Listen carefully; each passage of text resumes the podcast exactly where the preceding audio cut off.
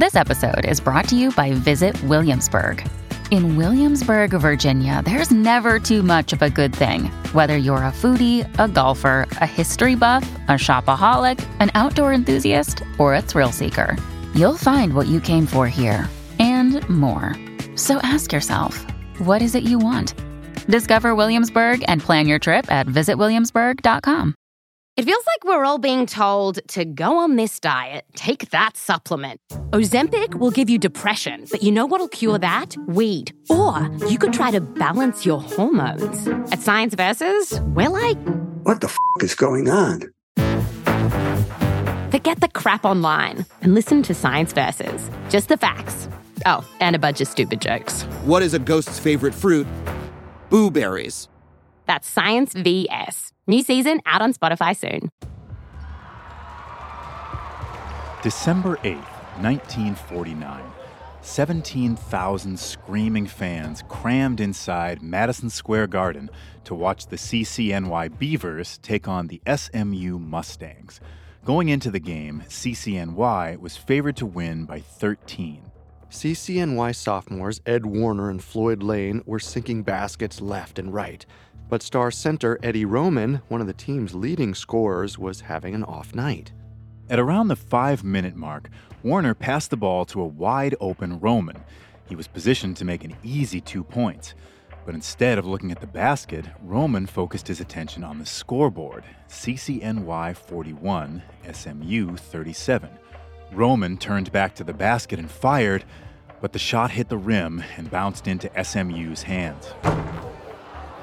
Warner came up and patted Roman on the back, telling him to shake it off. There was still plenty of time to extend the lead. Roman nodded and feigned a smile. Because Roman wasn't just having an off night, he was missing shots on purpose. He needed to keep the score within 13 points. That was the only way he'd get his payout.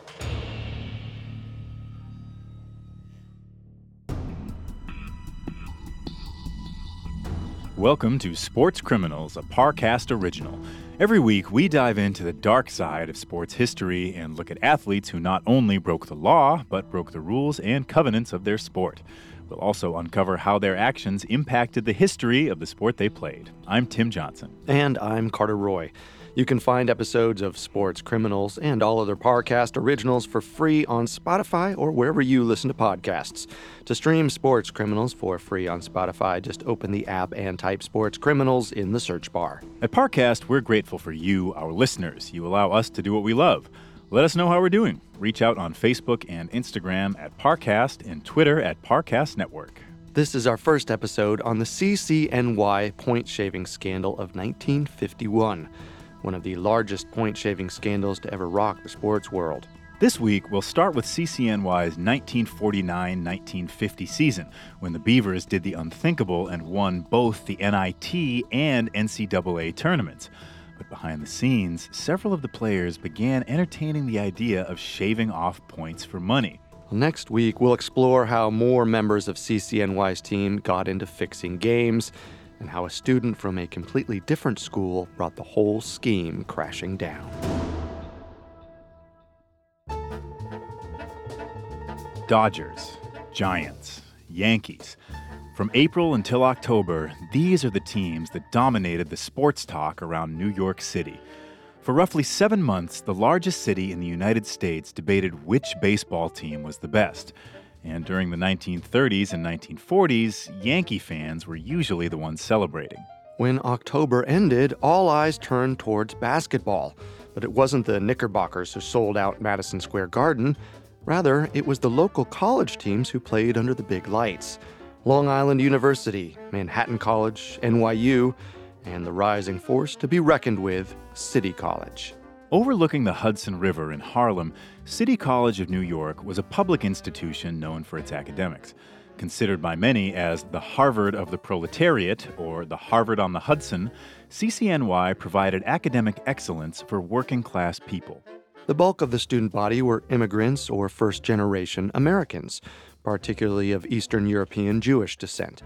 CCNY offered kids an opportunity to advance beyond the struggles of their parents to achieve the American dream their fathers and mothers desired for their children. But while CCNY's reputation as a noteworthy college for the masses grew, its reputation for athletics was generally uninspiring. The football team was garbage, and the baseball team was pedestrian at best. Something needed to change. The one sport at the school that seemed to find some success was basketball. After a couple of decent seasons, the school decided this was where they would find athletic glory, and to lead them, the college turned to one of the greats, Nat Holman. By 1919, Nathan Nat Holman was considered the greatest to play the game. His nickname was Mr. Basketball. His natural ability to move the ball and score, coupled with his professionalism, revolutionized the image of the basketball star. While still a player himself, 23 year old Holman agreed to lead CCNY to glory. For the first 20 years, Holman proved he was the right man for the job. CCNY ended each season with a winning record. Holman's game style was more measured and traditional. Compared to today, it was kind of boring in its slowness. He never cared for the high energy, rapid tempo style. In his eyes, the fast break diminished the quality of play.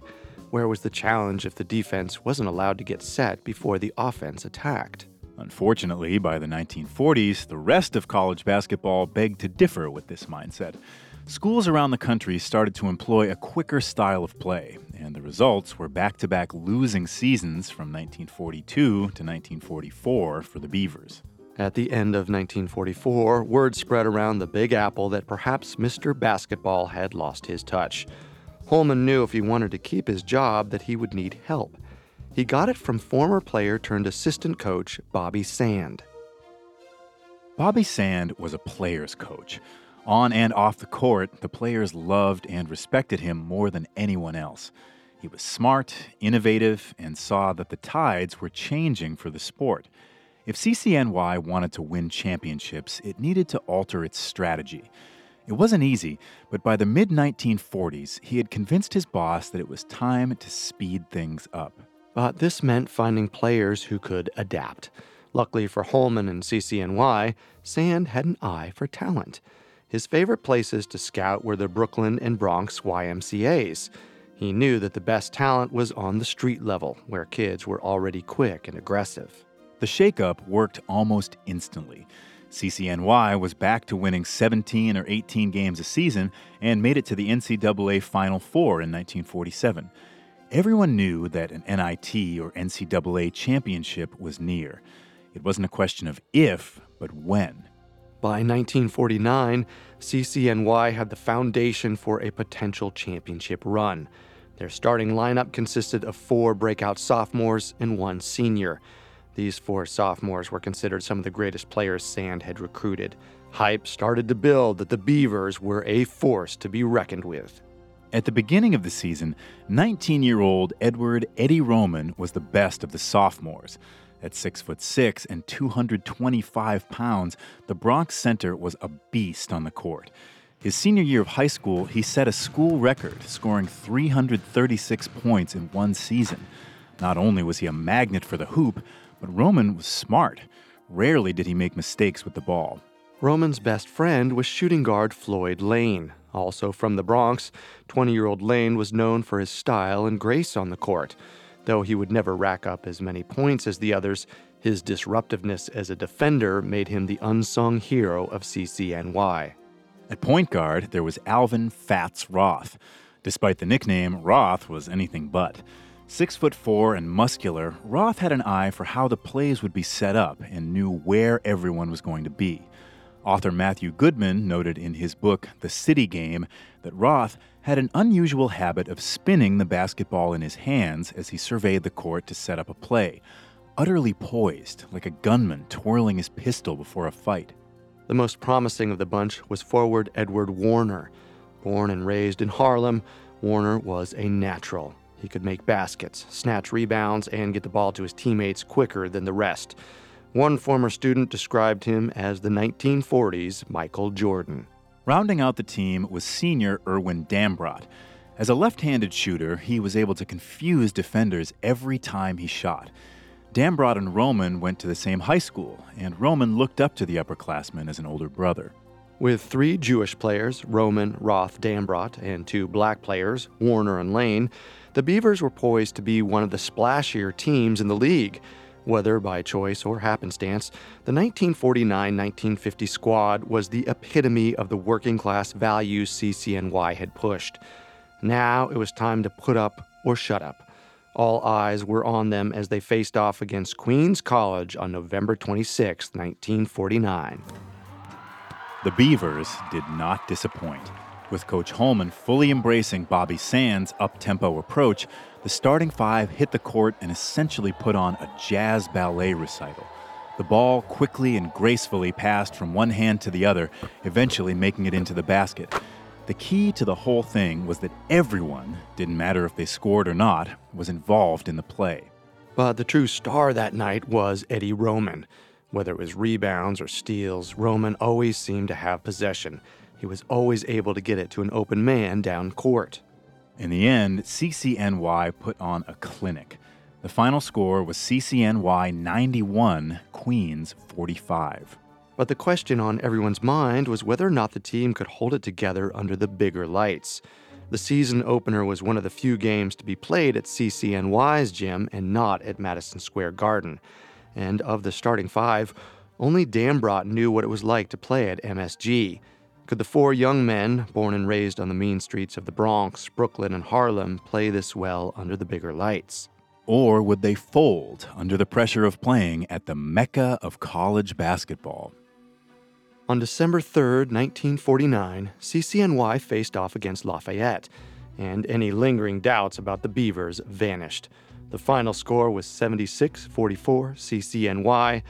These five boys were good, very good and with a cadre of reserves to sub in from time to time, Holman and Sand were able to keep their stars rested and healthy. The period of rebuilding was done. If ever a season was going to end with a championship, this was it. Nothing was going to get in their way. The third game of the season was scheduled for December 8th against Southern Methodist University. Going into the game, the Beavers were a 13 point favorite and at the rate they were playing, 13 points was a conservative prediction. Prior to the SMU matchup, star Eddie Roman was approached by point guard Fats Roth to discuss something important.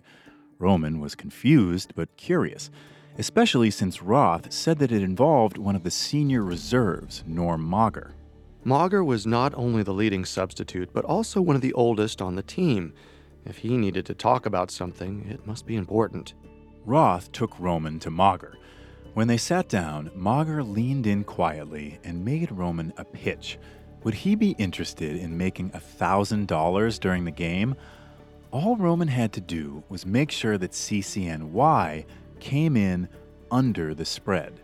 Roman couldn't believe what he just heard. He was being asked to fix a game.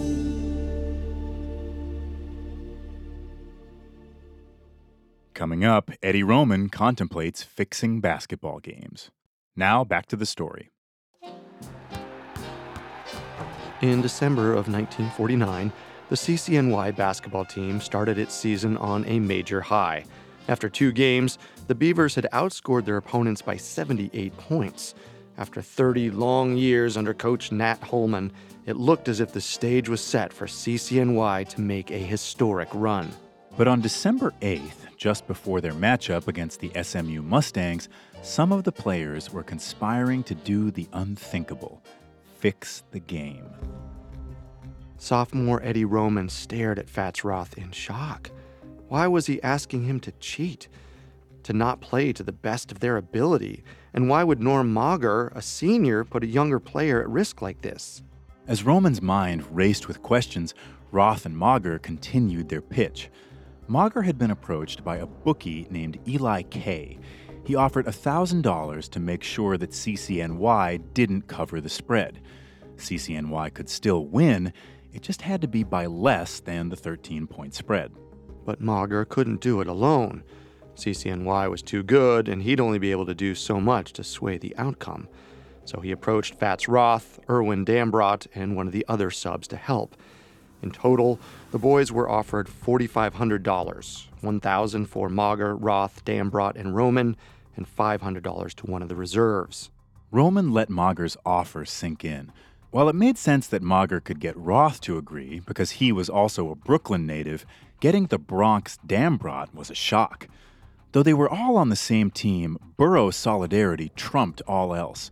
Roman had always looked up to Dambrot as something of an older brother. Would he really be willing to put his legacy on the line for a $1,000? But a $1,000 was a lot of money. Today, that's worth a little over $10,000. Growing up the son of Jewish immigrants, Roman knew firsthand the financial hardships his family faced. His father was constantly unemployed. An extra $1,000 would definitely be a help. Mager went hard on his pitch. Much of it was an attack on Coach Holman. Holman and the other coaches ate expensive steaks for dinner, while they ate cheap sandwiches. How come Holman could afford fine pressed suits while they had holes in their socks? They were the ones doing the work, not Holman. Plus, everyone else was making money off of them. Why shouldn't they get a piece of the action? Roman knew Mager wasn't wrong about that last part. Plenty of strangers were collecting massive payouts on the hard work that he and his teammates did each week. Since the 1930s, sports gambling had seen a boom, especially since the invention of the point spread. Allegedly, Charles K. McNeil, a Chicago bookmaker, invented the concept as a way to make sports events more exciting and therefore more enticing to gamblers. At the time, most sporting events weren't evenly matched. More often than not, it was clear that one team was going to dominate the other. Naturally, in the world of gambling, this wasn't very lucrative so the point spread was invented to spice things up. Within a decade, Madison Square Garden was full of people who had gambled on the spread. Fans would cheer and jeer not if their favorite team was winning, but if they were covering the spread or not. Of course, with this new popular invention in the sports world came corruption. Bookies all across New York began paying players to fix the games in the bookies' favor authorities had started cracking down on point shaving, investigating, and raiding bookmakers. But the legal repercussions were the least of Roman's worries. As he weighed his options, he realized he wasn't being asked to lose the game entirely. Was there really any harm if they beat SMU and made some money on the side? And if Irwin Dambrot was in on it, then it must be okay, right? He decided he was in. That night against SMU, Eddie Roman struggled to keep his composure. In fear that all 17,000 fans at Madison Square Garden were in the know, Roman missed shot after shot, and not just on purpose. He failed to make easy rebounds, and his passes were all over the place. Gone was the mental smartness that he was known for. In the first quarter, Irwin Dambrot failed to keep his end of the deal and sank baskets left and right. By the time halftime came, he had 12 points to his name. Though it isn't confirmed, we can assume that Norm Mager gave Dambrot an earful. In the second half, he only scored two points. But while the five on the take did their best to keep the game score low, two powerhouse players, Ed Warner and Floyd Lane, balled out. Seeing that their teammates were struggling, the two took control of the game in the second half. Roman watched in horror not because they were ruining the scheme, but because they were giving it their all and he wasn't. When the buzzer went off, the final score was CCNY 67, SMU 53. The Beavers had won by 14 points, one point above the spread. As he sat in the locker room, Roman held his head down in shame. According to Matthew Goodman, Roman was 4 for 14, and two of those were easy tap ins under the basket. He had played the worst game of his life. Later that night, Norm Mager quietly met with bookie Eli Kay and asked for the $4,500 the team was owed. Kay was aghast. The CCNY 14 point win meant that Kay lost quite a bit of cash himself. He was outraged that this punk had the balls to ask for money when he and his teammates failed to live up to the deal. In fact, he told Mager that CCNY owed him for their failure. Mager heard the threatening tone loud and clear, and he made sure Roman, Dambrot, Roth, and Cohen got the message too. All of them knew that the next time Kay wanted a game fixed, they better fix it, or else. It would be weeks before Kay reached back out to Mager, and in that time, the Beavers were on a successful streak. By Christmas, they were 6 and 1, and there was no talk, to Roman's relief, of fixing any games. But that all changed on December 27th. CCNY was set to play one of the West Coast's great teams, UCLA. Despite the Bruins' rising program, CCNY was still a nine point favorite, and to Eli Kay, it was the perfect time for the boys to repay what they owed. Roman wasn't able to put up much of a fight. He knew that dealing with bookies was dangerous, and owing bookies could be fatal, so he played ball. And again, it wasn't like he had to lose, he just had to make sure they won by less than nine points. Ultimately, CCNY lost 60 to 53. Roman ended the night with 22 points, but they were a sloppy 22. Easy shots were still missed and passes were overthrown. And, making sure he didn't repeat his SMU first half offensive dominance, Irwin Dambrot went one for four the entire game. The loss meant that Eli Kay hit a jackpot and that the boys were no longer indebted to him. Well, this should have made the boys happy. However, a loss was still a loss, and they knew there was a possibility that it could come back to haunt them during an attempt to enter the NIT and NCAA tournaments later that season. Closing out 1949, many in New York began to suspect that the hype surrounding the sophomores at CCNY was premature, but the Beavers begged to differ. On January 3rd, the first game of the new decade, CCNY beat their heated rival, nationally ranked St. John's 54 to 52. Compared to lopsided games of the past, this one was a battle of wills that came down to the final seconds. When the Beavers came out on top, a sense of rejuvenation filled the team, Eddie Roman especially. The victory over St. John's was the beginning of a seven game win streak for the Beavers, with the majority of these victories coming by double digits.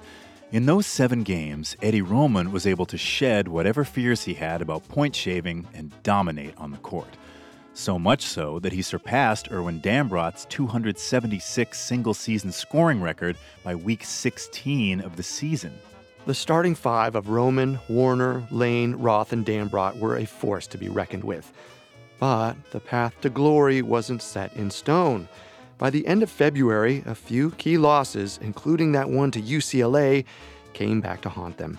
Instead of safely securing a spot in the upcoming National Invitation Tournament, they were on the hunt for one of the final seeds. With two games left before the NIT, CCNY knew they would need to dominate if they wanted that 12th and final tournament spot. Beating upcoming opponent Manhattan College Jaspers would be the most important game of the regular season. On March 2nd, 1950, 17,000 fans crammed together in Madison Square Garden, ready for a crosstown matchup for the ages. Neither team disappointed. At the beginning of the game, both teams traded points, each refusing to let the other pull ahead. That is until CCNY scored nine baskets in a row, taking the lead and holding on to it at halftime.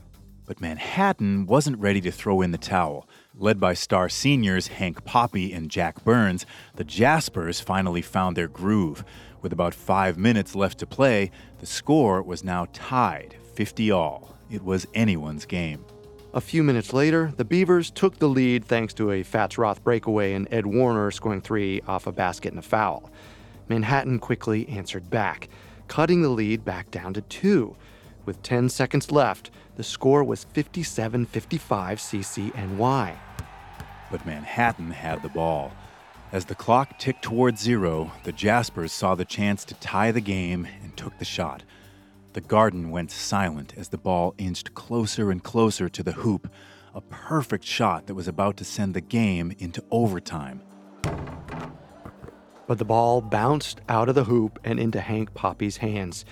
He scrambled to make one more attempt, but it was too late. The CCNY Beavers just barely etched out the victory and kept their hopes alive for the final NIT spot. Though it would be another few days until they officially learned their fate, the young men couldn't stop themselves from celebrating into the night. Four days later, on March 6th, the announcement finally came. The final three teams to be invited to the National Invitation Tournament were Arizona, Niagara, and City College of New York. Their first game would be in five days against the defending champions, University of San Francisco. While the starting five focused their attention on practice, senior player Norm Mager received a call from an old friend. It was bookmaker Eli Kay. He was interested in fixing the upcoming tournament. And since it was the NIT, he was willing to sweeten the pot $2,000 for each of them. Coming up, Roman and the others decide if a major payday is worth hurting their chances at making history. Now, back to the story. In March 1950, the CCNY Beavers secured one of the final spots in the prestigious National Invitation Tournament. As coach Nat Holman prepared his starting five to face off against defending champions University of San Francisco, reserve player Norm Mager was meeting with an old bookmaker friend. Eli Kay was desperate to get in on the action. Despite the slight hiccup earlier in the season, he knew that the CCNY Beavers could shave points if they wanted to. With the NIT around the corner, he was in a prime position to make quite a payday. So he approached his contact, Norm Mager, and made an offer $2,000 for each of the men if they came in under the spread. Mager was in shock. A thousand bucks for a 20 year old in 1950 was a lot, but double? That was hard to turn down. He promised Kay that he could convince his teammates to agree to the fix. But his teammates declined. Eddie Roman and Irwin Dambrot, in particular, were against fixing tournament games. The road to get to the NIT was long and hard. It wasn't fair to them or their teammates to not give it their all, even if the money was good. Mager looked to Fats Roth, the most supportive of the sophomores, but even Roth knew that it wasn't going to happen. Turning down $2,000 was a tough pill to swallow, but Mager accepted the decision. He called Kay back and gave him the bad news. If the City Boys were nervous going up against San Francisco in the first round, the final score didn't show it.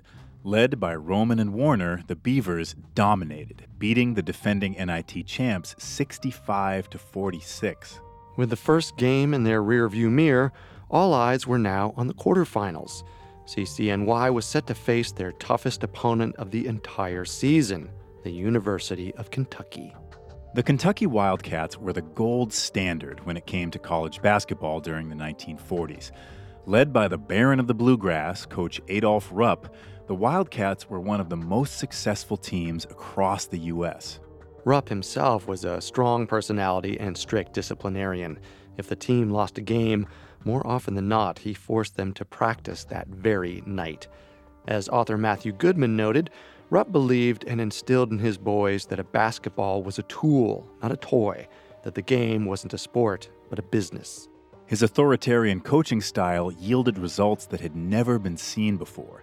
In his first 20 years leading the program, Rupp's Wildcats won two NCAA championships, one NIT championship, and six straight SEC championships. Going into the 1950 National Invitation Tournament, Kentucky was the odds on favorite. CCNY knew that if they wanted even the slightest chance of beating them, it would take everything they had. But the matchup wasn't going to be just a classic fight of two great teams.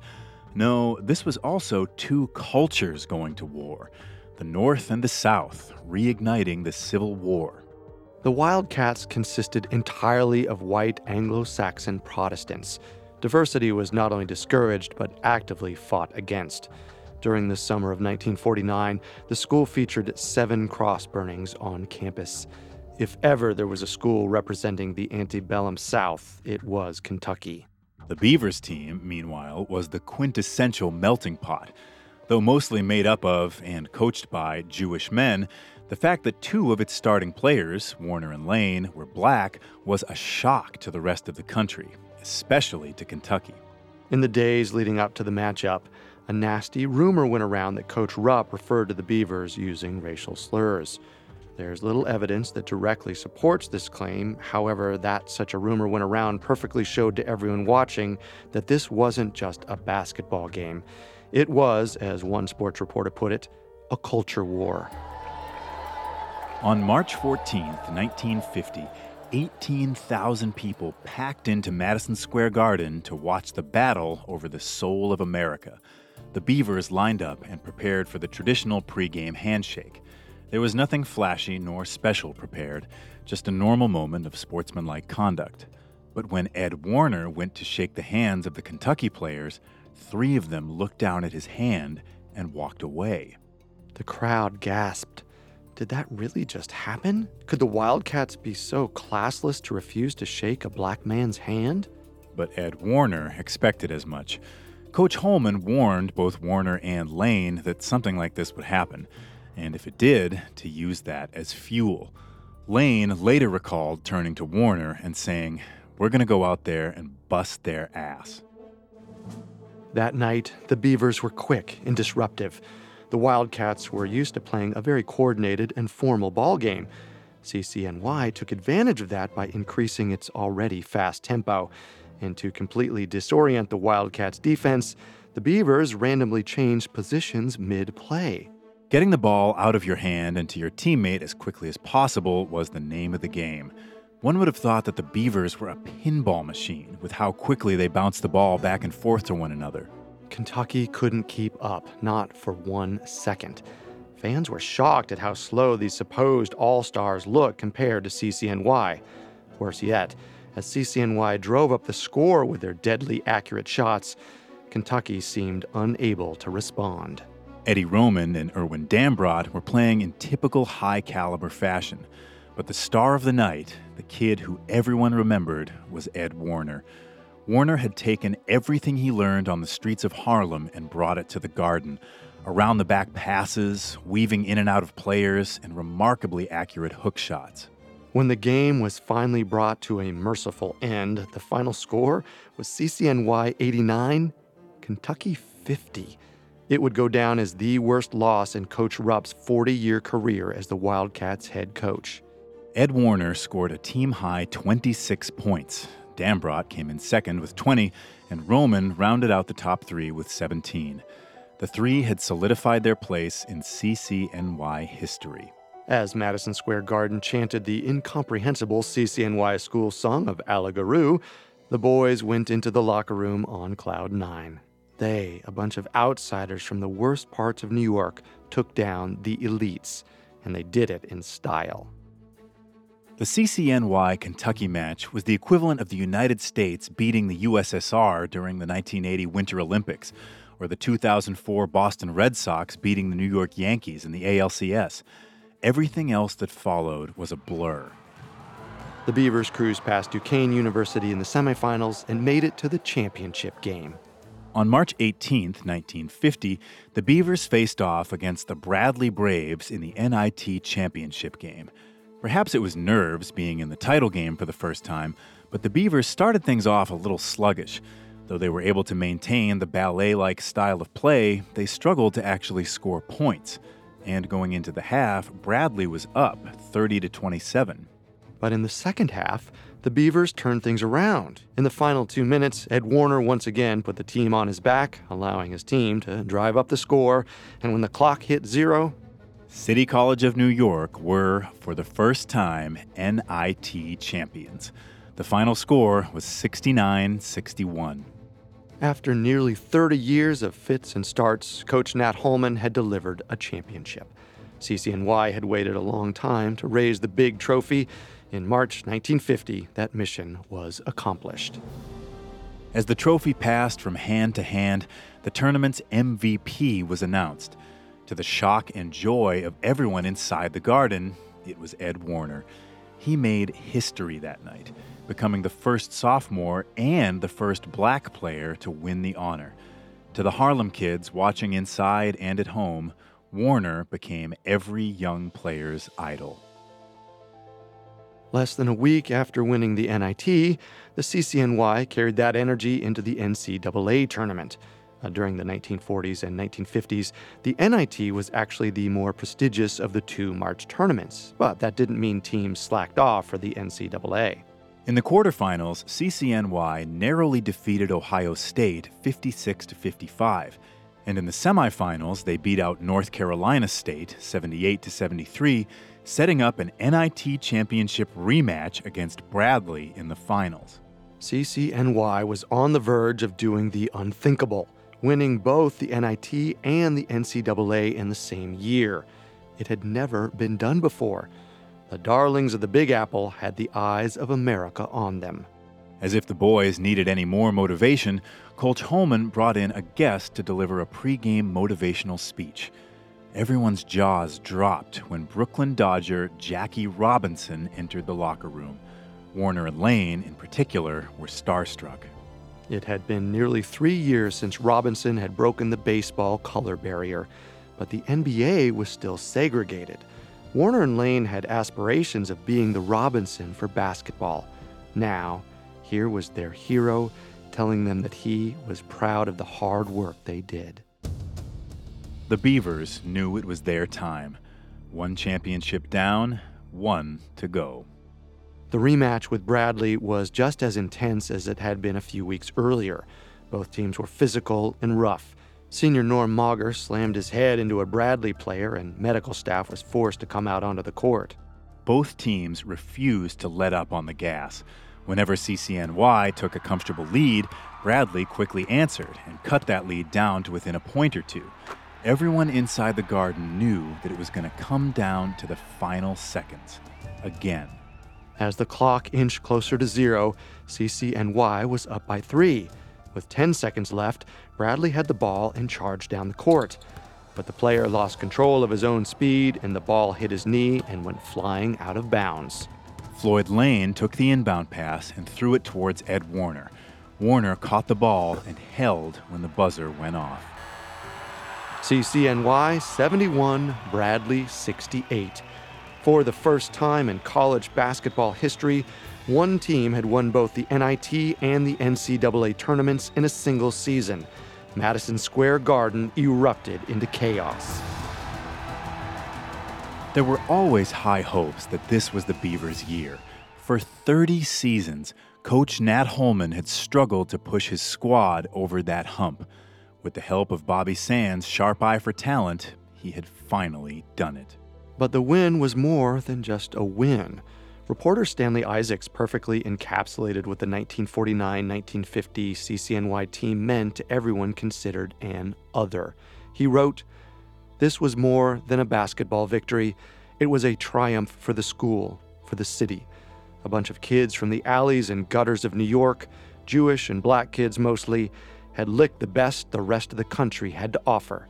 City College, a school so long mocked for no other reason than that a kid could get a free education there, had achieved something no other school ever had. He wasn't wrong. But with the season now over, naturally there was talk of next season. Could the Beavers repeat? Was this the start of a dynasty? CCNY was only losing a few players. Irwin Dambrot was drafted in the first round by the New York Knickerbockers, and Norm Mager went to the Baltimore Bullets in the fifth. But the core four, Eddie Roman, Ed Warner, Floyd Lane, and Fats Roth, would be returning as juniors. The possibility of going back to back wasn't as crazy as everyone thought. All it took was hard work and dedication, something these boys were already used to. 1949 1950 was just the beginning. The only thing standing in their way was surviving summer break. About three hours north of New York City lay the Catskill Mountains. During the summer, the area becomes a popular vacation destination, especially for those of Jewish and Italian descent. College boys from all across the metropolitan New York area flock to the Catskills to work summer jobs.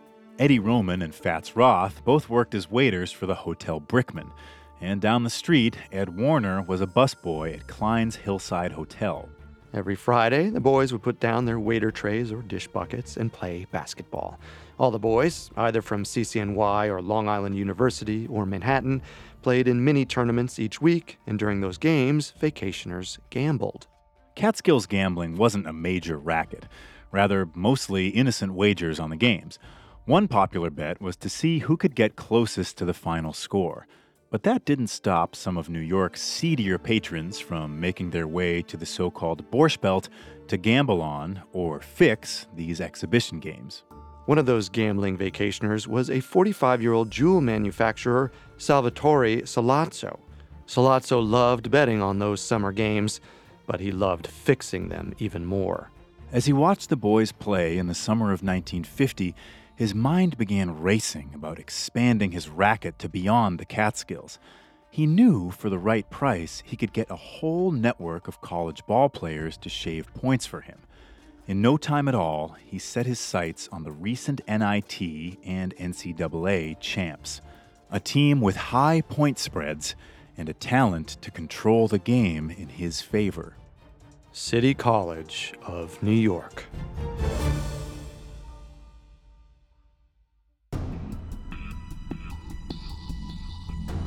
Thanks again for listening to Sports Criminals.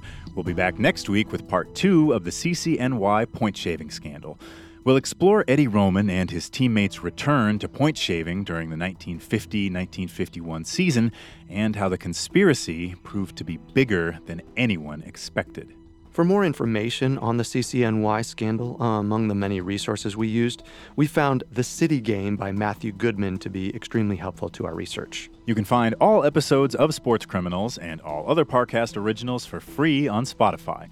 Not only does Spotify already have all your favorite music, but now Spotify is making it easy for you to enjoy all your favorite Parcast originals, like Sports Criminals, for free from your phone, desktop, or smart speaker. To stream Sports Criminals on Spotify, just open the app and type Sports Criminals in the search bar. And don't forget to follow us on Facebook and Instagram at Parcast and Twitter at Parcast Network. We'll see you next time. Sports Criminals was created by Max Cutler and is a Parcast Studios original. It's executive produced by Max Cutler. Sound design by Michael Langsner, with production assistance by Ron Shapiro, Carly Madden, Freddie Beckley, and Joel Stein. This episode of Sports Criminals was written by Joe Guerra with writing assistance by Abigail Cannon and stars Tim Johnson and Carter Roy.